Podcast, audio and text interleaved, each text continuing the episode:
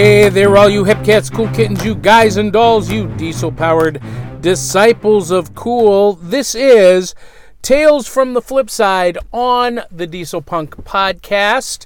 And I am your host, the comic book loving, time traveling, deco punk, prophet of pop culture, John Pyka, the artist also known as Big Daddy Cool and I am coming to you live, swinging solid from the mobile studio, and bringing you an episode centered around Diesel Punk TV. And before we get to my top picks for Diesel Punk TV, I want to remind you to check out our sponsor this week. That's Comic Bento.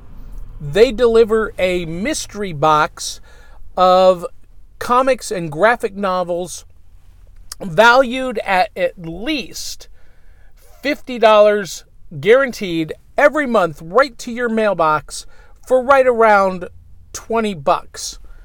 And you can get your own at mycomicbento.com. That's mycomicbento.com and that's how that helps us and that would be great. So, it occurred to me that we talk a lot about diesel punk movies, but we really don't talk a whole lot about diesel punk TV on the Diesel Punk podcast. And so I thought it would be a good idea to run down some of my favorite diesel punk television shows. And you know, I say we don't talk about it a whole lot. We do talk about it in passing, but there's not nearly as much focus on television as there is diesel punk movies. And movies seems to be the big focus of most people. So I thought it would be really good to just kind of talk through some diesel punk TV. Now before we do that, let's set the table. What is diesel punk? Well, diesel punk is a fusion of science fiction, fantasy, alternate history, um, with the style and aesthetics of the 1920s, 30s, 40s, and into the 1950s. It's retrofuturism, which means that it sees the world of tomorrow through yesterday's eyes. And to qualify, it's got to have a few elements. It's got to have the visual aesthetics or the style aesthetics of the era. We call that decodence. It's got to have some element of sci fi, fantasy, alt history, maybe magic, occult, something that turns it on its side and uh, and makes it not true history, if that makes sense. So uh, it's got to have that that decodence. It's got to have the uh, the the sci-fi and fantasy, and the third element is it's got to have punk. And punk comes in a lot of different forms for a lot of different people, but primarily it is a countercultural element. It is a push against the status quo. It is a celebration of the anti hero, a push against tyranny and fascism. And all of the television shows that I am going to uh, talk about have that that element to some degree. Now, for some people, punk may be even a bigger countercultural movement. So, for like me, I reject contemporary casual culture, and I express my punk, my displeasure for the status quo by dressing in a shirt and tie, coat, fedora, or flat cap every day, often with a waistcoat, sometimes with a long, you know, frock coat or, or zoot suit coat. That is my rejection of contemporary cl- casual culture, which has become the norm, the status quo. And I reject the status quo. That's how I am a punk. And quite honestly, if you embrace the national uniform of the t shirt, cargo shorts, and flip flops, well, you're just wrong. All right, so let's talk about Diesel Punk TV. And I uh, put together a list here uh, and some notes on what I really think are the top five for me. Now, there are some honorable mentions that uh, I did not include. And it occurs to me that after I put my notes together, I maybe forgot a pretty substantial one. And I'll just get that one out of the way right now. Uh, Batman the Animated Series. And the reason I did it didn't occur to me when I was putting this list together is because it is animated and all of the other TV shows that are on my list are live action. But certainly Kevin Conroy, um, Mark Hamill is the Joker, the the dark deco diesel punk aesthetics of Batman the Animated Series cannot be denied. And there's quite a bit of discussion about it on our previous episode uh, with the uh, syndicated Fedora Chronicles on the Diesel Punk podcast talking about dark deco. And Larry Amyett has some great feedback and some great insight on that. So you can go back and listen to that. That was posted just last week. So that's our previous episode on dark deco. But for today's discussion, we're going to talk about live action television series. And first up on my list is one of my recent favorite shows Miss Fisher's Murder Mysteries. And this is a series based on author Kerry Greenwood's novels. And it revolves around the personal and professional life of Phryne Fisher, a glamorous private detective in 1920s Melbourne, Australia. And um, in the first series, uh, in the first season, a, a running theme is the kidnapping and death of Phryne's younger sister Janie when they were children watching a circus, a crime that still haunts Phryne, feeling she should have protected her sister. Once we get past the second and third into the third season, that's so much not a, a theme. But what is a a theme throughout is that Phryne Fisher is basically um, good at everything. She's what they call a Mary Jane.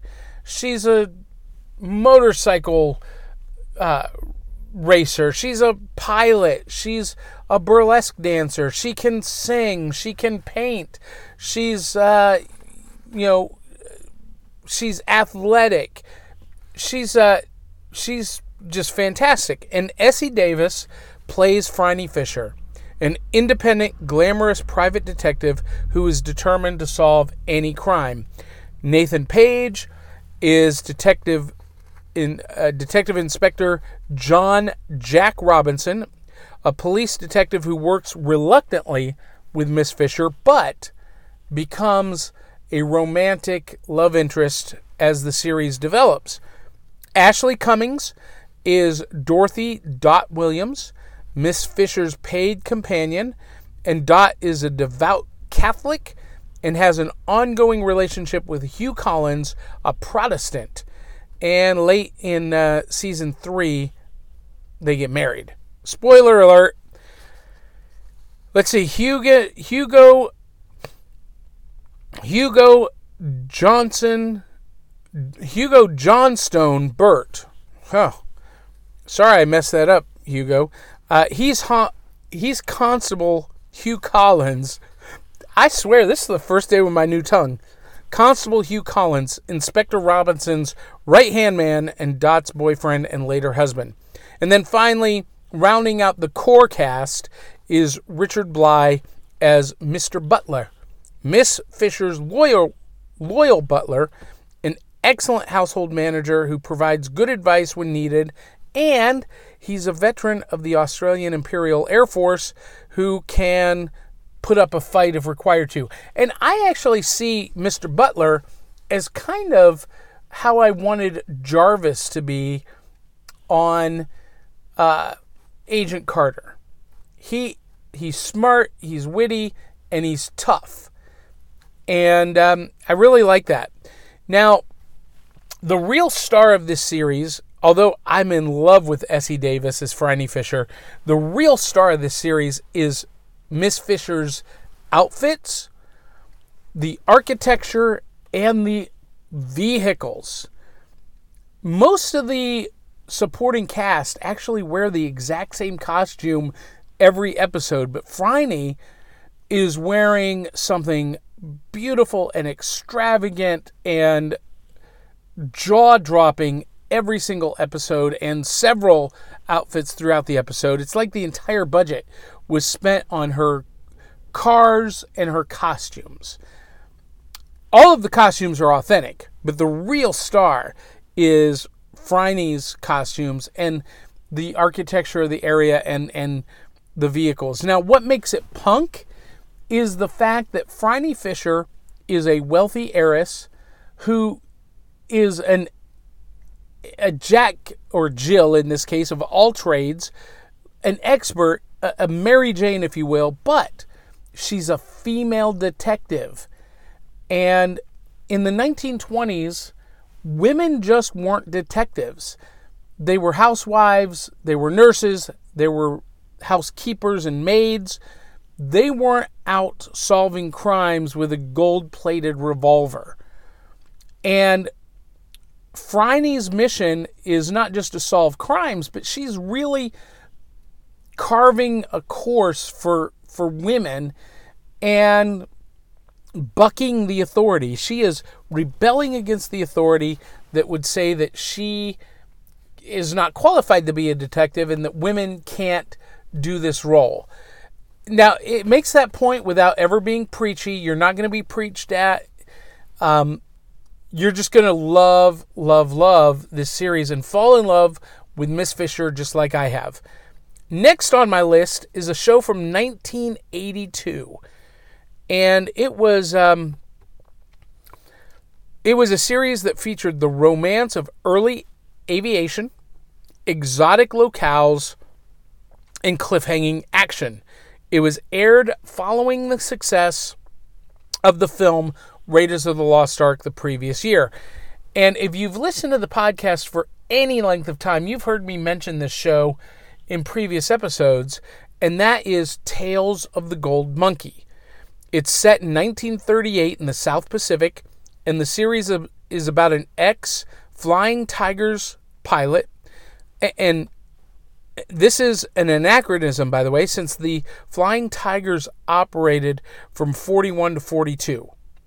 So right away, we've got alternate history. Um, and he's Jake Cutter, played by Stephen Collins, and he's now the operator of an air cargo delivery service based on the fictional South Seas island of Bora Gora. And he flies a red and white Grumman goose called Cutter's Goose. Uh, the goose is a uh, is an airplane, uh, a pontoon plane.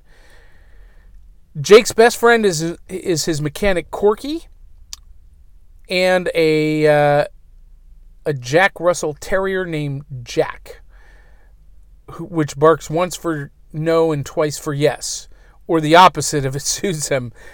And um, Corky and Jack would debu- dispute who Jake's best friend really is. Love Jack, the dog. He wears an eye patch but used to have a false eye made of opal with a star, star sapphire in the center that Jake lost in a poker game, and Jack refuses to let Jake forget it. Uh, Jake's love interest is U.S. government spy contact Sarah Sarah White. She sings in the Monkey Bar as a cover for her espionage activities, and the river the Reverend Willie Tenboom is a, a, phony man of the cloth who likes to bless, quote unquote, the female natives in private prayer, quote unquote. And he's actually a Nazi spy named Willie, but he's got interests on both sides. Bon Chance Louie is played by Roddy McDowall, and he's the owner of the Monkey Bar and the French magistrate of Bora Gora. Uh, let's see. Jake's nemesis is the princess, Japanese princess uh, Koji, a dragon lady type of character who has eyes for Jake. And by the way, um, Koji is played by Marta Dubois. Uh, Corky is played by uh, Jeff McKay, and uh, Reverend Willie Ten Boom is John Calvin. And then um, the last character to round out the uh, the the main cast is Koji's bodyguard, uh, John uh, Todo, played by John uh, Fujioka, a fierce Bushido and loyal to the princess. Um, and you know, although Calvin, the uh, the the man of the cloth, the the priest, Dubois, and Fujioka were billed on the opening credits of each episode. They only appear in a semi regular basis in a handful of episodes. Really, most of its focus is around Jake, Corky, Sarah, and Bon Chance Louie. Um, the title is derived from a giant mythical golden statue that is the focal point of the pilot episode, but it's only seen by the viewer at the end of the show. The characters end their search for the statue after finding a substitute brass monkey that is kept at the monkey bar for the rest of the series. So there's some mysticism in this. Um, there's some, you know, Jake is kind of a cross between Indiana Jones and Han Solo. Um, and that's what the series was, you know, trying to play off of. Um, and the the punk in this is that Jake is really outside the boundaries of any government. He's kind of a man without a country. And he bucks the system on both sides. He's a reluctant hero, but you know, he's the anti-hero. He ends up doing the right things sometimes for the wrong reasons, but sometimes for the right reasons. It's um it's an interesting series. It uh, has all of the aesthetics. It it looks great, holds up really well even to this day. There are a couple of hairstyles that are a little bit off, but um, you know it was released to capitalize on Raiders of the Lost Ark. It only ran, I believe, two seasons, and all of the seasons, the entire series is available on DVD and Blu ray, which I own, and uh, you can check that out. Uh, by the way, Miss Fisher's Murder Mysteries you can see on Netflix. Tales of the Gold Monkey is not available for streaming, although you can probably find episodes on YouTube, but you can get it on DVD and Blu ray. All right, up next, this is a current season, or current series rather, Man in the High Castle, the alternate history story based on the novel of the same name. Uh, it's uh, by Philip K. Dick, the novel, and uh, in the series, it's an alternate version of 1962 America, where the Axis powers have won World War II and divided the United States into two puppet states the Greater Nazi Reich, and the Japanese Pacific States. And the series follows characters whose destinies intertwine after coming into contact with a series of propaganda films that show a vastly different history from that of their own. All right, so you've heard us talk about this series quite a bit. We love it, and season three should be releasing any moment on Amazon Studios, Amazon Prime TV. Uh, it stars Alexa Davalos or Davalos as Juliana Crane, a young woman from San Francisco who is outwardly happy living under Japanese control. She's an expert in Aikido and is friendly with Japanese people living in San Francisco.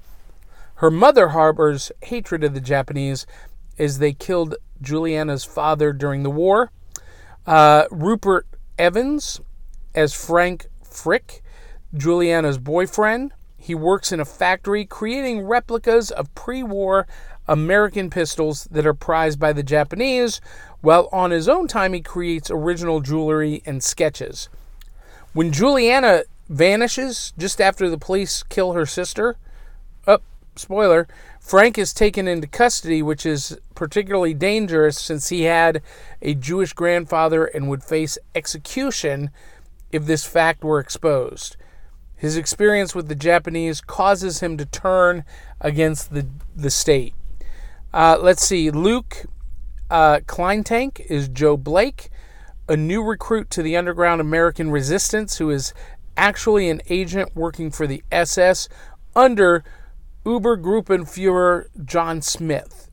And he transports a copy of a reel of the forbidden film The Grasshopper Lies Heavy to the neutral Rocky Mountain states as part of his mission to infiltrate the American resistance. And Joe Blake is one of these characters that you you really hate him because you want him to do the right thing. You want to root for him. And he wants to do the right thing, but he he just keeps messing up. And and his consistent failures just make you hate him. At least for me. Um DJ Qualls is Ed McCarthy, Frank's coworker and friend. He's one of those guys that when you see him, you're like, oh, that guy. He was in that movie. He was in Road Trip and I think uh, Up a Creek, and he's he's just one of those those faces that you remember. Let's see, uh, Cary Hiroyuki Tagawa. Tagawa is uh, Tagomi, the trade minister of the Pacific States of America and his true loyalties are ambiguous for, through the first season. Um, uh, Trade Minister Tagomi is another one of those actors. If you saw The Shadow, he played Kabai Sengh. Um, so, uh, not The Shadow, The Phantom. He was in The Phantom. He was in Big Trouble in Little China. He's, again, one of those guys that you're like, ah, yeah, I know him. Um, and his loyalties are ambiguous, but his journey is a huge part of why this show is diesel punk and not just, well, alternate history makes it diesel punk, but we'll get to that in a minute. Rufus Sewell is John Smith, Obergruppenfuhrer John Smith, and he's investigating the resistance in New York He's a natural born American who previously served in the U.S. Army Signal Corps and lives a comfortable suburban life with his wife and three children.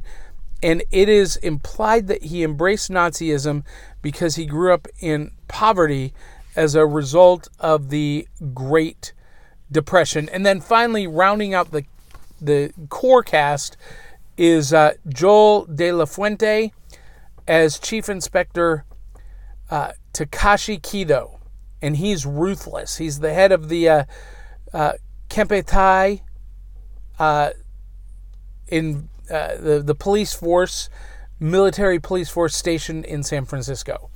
So all of that to say that basically we get a picture of what America would have looked like if Germany and Japan had won the war. And even though it's set in 1962, it's a perfect example of diesel punk out of era. And what I mean by that is a lot of people get hung up on the diesel punk aesthetic um, only being valid or, or, or only being indicated within the years. So they, they say that they seem to think that it has to be set in the 20s, 30s, 40s, or 50s, but that's not true as long as the film or the property has the style aesthetics of the era, then it's diesel punk. And one of the things that we talk about in diesel punk is the difference between steampunk and diesel punk. Steampunk technology stopped pretty much with the development of the steam engine, but in diesel punk technology continues forward, but it's the style aesthetics that stopped at the end of World War II mid 50s. And we see that in Man in the High Castle. Everybody is still wearing clothing that would have been popular and stylish during World War II. Basically, you know, Hugo Boss Nazi fascism or fashion. Fa- that's kind of funny, isn't it? That fashion and fascism are sound so closely related. Hmm. That might be a topic for a roundtable with Eric Fisk. Anyway, uh, German Nazi fashion is the prevailing style of the day. And and basically, you know, Hitler was obsessed with style and Hugo Boss style in particular.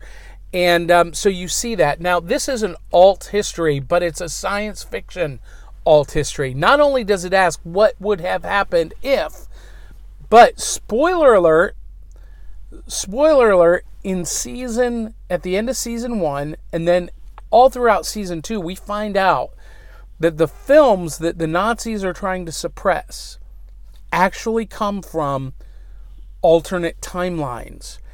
And let's see, Trade Minister uh, Tagomi figures out how to travel between these realities, between these worlds. Um, so you have alternate dimensions, alternate timelines, cross dimensional travel.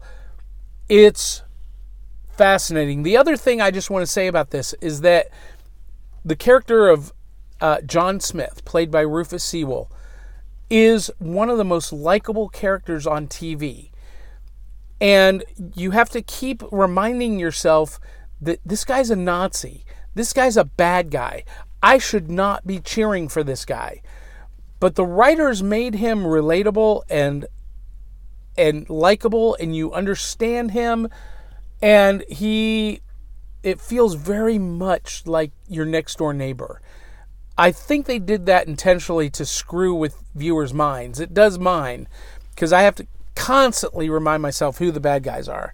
All right, up next is um, Agent Carter. You guys listening to the show for a long time know that we did an Agent Carter roundtable, and um, this is one of my favorite TV series of recent years. It uh, is a series that features the Marvel Comics character Peggy Carter, starring uh, Hayley Atwell, uh, reprising her role from the um, uh, film, the Captain America film series, and or Captain America First Avenger film, and one shot that was on the uh, Iron Man uh, 2 disc. Um, and she must balance her life as a secret agent with that of a single woman in 1940s America. So it is set um, right after World War II, 1946, and uh, Hayley Atwell plays Peggy Carter, an SSR agent initially stuck doing administrative work, even though she was one of the people who trained and fought side by side with Captain America. Um, and and Car- Agent Carter's superpower is the fact that other people underestimate her, and she often uses that to her advantage. That's that's pretty right on. Um, and uh, on the influence of that, the apparent death of Steve Rogers has on Carter, Atwell explained that he was the greatest person she ever knew. Even before he took the serum and became Captain America, she knew his character and she saw a kindred spirit in him. So she's grieving. Uh, she says, I think she's grieving the loss of him, but she's also determined to make sure that his work wasn't in vain. That gives her a tremendous amount of determination to carry on despite the obstacles that comes her way. And she is relegated to an administrative position at the beginning and throughout the series, she basically forms the foundation of what would become Shield. And we know that later on Howard Stark asks her to be the first director of Shield. Let's see, James D'Arcy as Edwin Jarvis, Howard Stark's butler and ally to Carter, who would eventually be a tutor to Tony Stark and inspire his Jarvis artificial intelligence. Um, so the, the the thing with this Jarvis is he's not the comic book Jarvis. Um, Mr. Butler from Phryne Fisher is closer to the comic book Jarvis than uh, this Edwin Jarvis. Still, he's kind of the Jiminy Cricket for Agent Carter. He adds advice and counsel, and what's really funny is at the end of season two, he is the guy who who comes up with the plan to save the day. Let's see, we got uh, Chad Michael Murray as Jack Thompson, a war veteran and agent with the SSR, described as chauvinistic and chest puffing. And that's, pre- that's pretty much true. Um, he's working his way up to become head of the SSR, and his goal in life is just to be great at his job. But he's got a chip on his shoulder, and it gives him an attitude. And Thompson and Carter butt heads in a big way, and he resents a woman trying to do a man's job. And in the second season, Thompson is made chief of the uh, East Coast SSR, and that's the uh, Strategic Scientific Reserve, is what that stands for. Uh, Enver, I'm going to mispronounce this. Go, Goja, Jokaj, Gajokaj is Daniel Sousa. Enver is Daniel Sousa. Sousa was actually one of my favorite characters. He's a war veteran, an agent with the SSR with experience. Um, uh, experiences he experiences prejudice due to his crippled leg. He has he's injured and he has to walk with a uh, crutch, but that doesn't really um, stop him from being a great great agent. And again, in season two, we get to see him use his crutches as a weapon. Now, that's just kind of the core cast. There are a lot of ancillary characters. Um, there's Whitney Frost. There's um, the uh, oh, it's gonna drive me crazy. Why can't I not? Dottie, the uh, basically the original Black Widow. We get to see in this series a lot of the behind the scenes stuff that lays the foundation of the Marvel Cinematic Universe. We're seeing the foundation of S.H.I.E.L.D., we're seeing the origin of the Black Widow in this series. Um, we see what the Howling Commandos do after, you know, Captain America's death. And this whole series is filled, filled with retrofuturistic tech, future tech alternate tech that makes this series diesel punk because it is um, that that sci-fi and fantasy that I mentioned. So, um, and and the punk is just like Miss Fisher's murder mysteries, is this woman fighting against the status quo to be a badass, hard as nails agent, and um, she's she's the celebrated countercultural element. Finally, on my list, and I know this has been a little bit longer episode this week, but uh, Timeless. Now, let me just preface this by saying that Timeless, in and of itself, is not a diesel punk property. However, because it's a time travel property, they time travel a lot into the diesel era. And so the diesel punk aesthetics or the diesel era aesthetics are all over this series throughout. And that's why I included it. Probably a better substitution for pure diesel punk would have been Batman the animated series, but I am in love with Timeless. I love this show.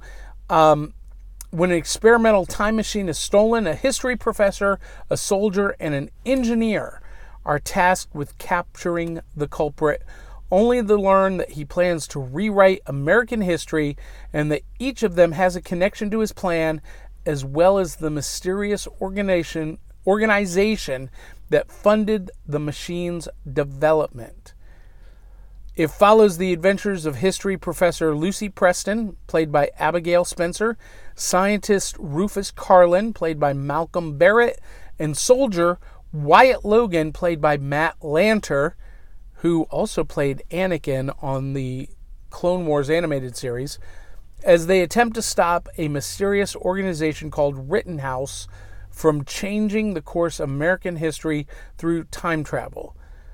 So, um, yeah, you got uh, Abigail Spencer as Lucy Preston, Matt Lanter as Master Sergeant Wyatt Logan, Malcolm Barrett as Rufus Carlin, uh, Sakina Jaffrey as Denise Christopher, uh, the, the the Department of Homeland Security special agent in charge of the time machine recovery mission.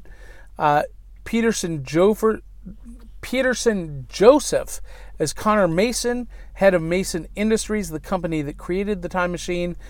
Um, let's see, Claudia Doumit as Jaya or Yaya Mary. Maybe it's pronounced Gia. Gia. Gia Mary. A talented young programmer at Mason Industries. And then um, Goran Visnjic as Garcia Flynn, a former NSA asset who steals a fully operate, operational time machine with the intention of changing American history. And this series was canceled after the first season. But fans wrote in, they petitioned, they got it renewed for a second series, and I'm glad they did. The first season was really this kind of finding ourselves kind of season and deciding what we were going to be. Season two starts full on roller coaster ride. It's phenomenal. And if you're into time travel, and especially time travel into the diesel era, you know, they go and they meet F. Scott Fitzgerald, they meet um, Al Capone, Eliot Ness, um, Zelda Fitzgerald. Uh, oh, golly, there's uh, there's so much Ernest Hemingway. There's so much diesel era connections in this that that it's it's crazy. They they time travel to the diesel era more than any other era.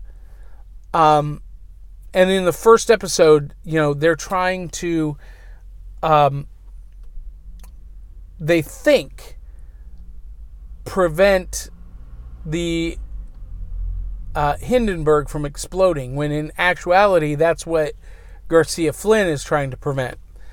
And uh, you know, the the team with the uh, the NSA, they are trying to keep and preserve history, but it's clear by the second season you're no longer sure what is and is not true history because Rittenhouse is using their time machine to travel and alter it. So who is to say what is or isn't true history? It's it's really a fascinating concept. And if you like that concept, similar concept on TV but with superpowers is DC's Legends of Tomorrow. They're superheroes traveling through time to correct historical anachronisms, anomalies in the timeline. And uh, it's a lot of fun. And similar thing, in the first season, they were trying to figure out who they were. Second season, they really came into their own. Now we're in the third season, and they know exactly what this show is about, who these characters are, and they're not afraid to make fun of themselves. It's a good show. But uh, those are my picks for TV shows for Diesel Punks on TV. Miss Fisher's Murder Mysteries, you can see that on Netflix. Uh, Tales of the Gold Monkey, on DVD and Blu ray. Man in the High Castle, currently seasons one and two on Amazon TV, with season three on the way. And Peggy Carter, you can see those episodes on Netflix, also on Blu ray and DVD. And of course, Timeless, which is currently on NBC. Uh, season one you can catch on Hulu. And if you don't see the shows on Sunday nights when they actually air, you can check them the next day on Hulu. Now, a couple of honorable mentions.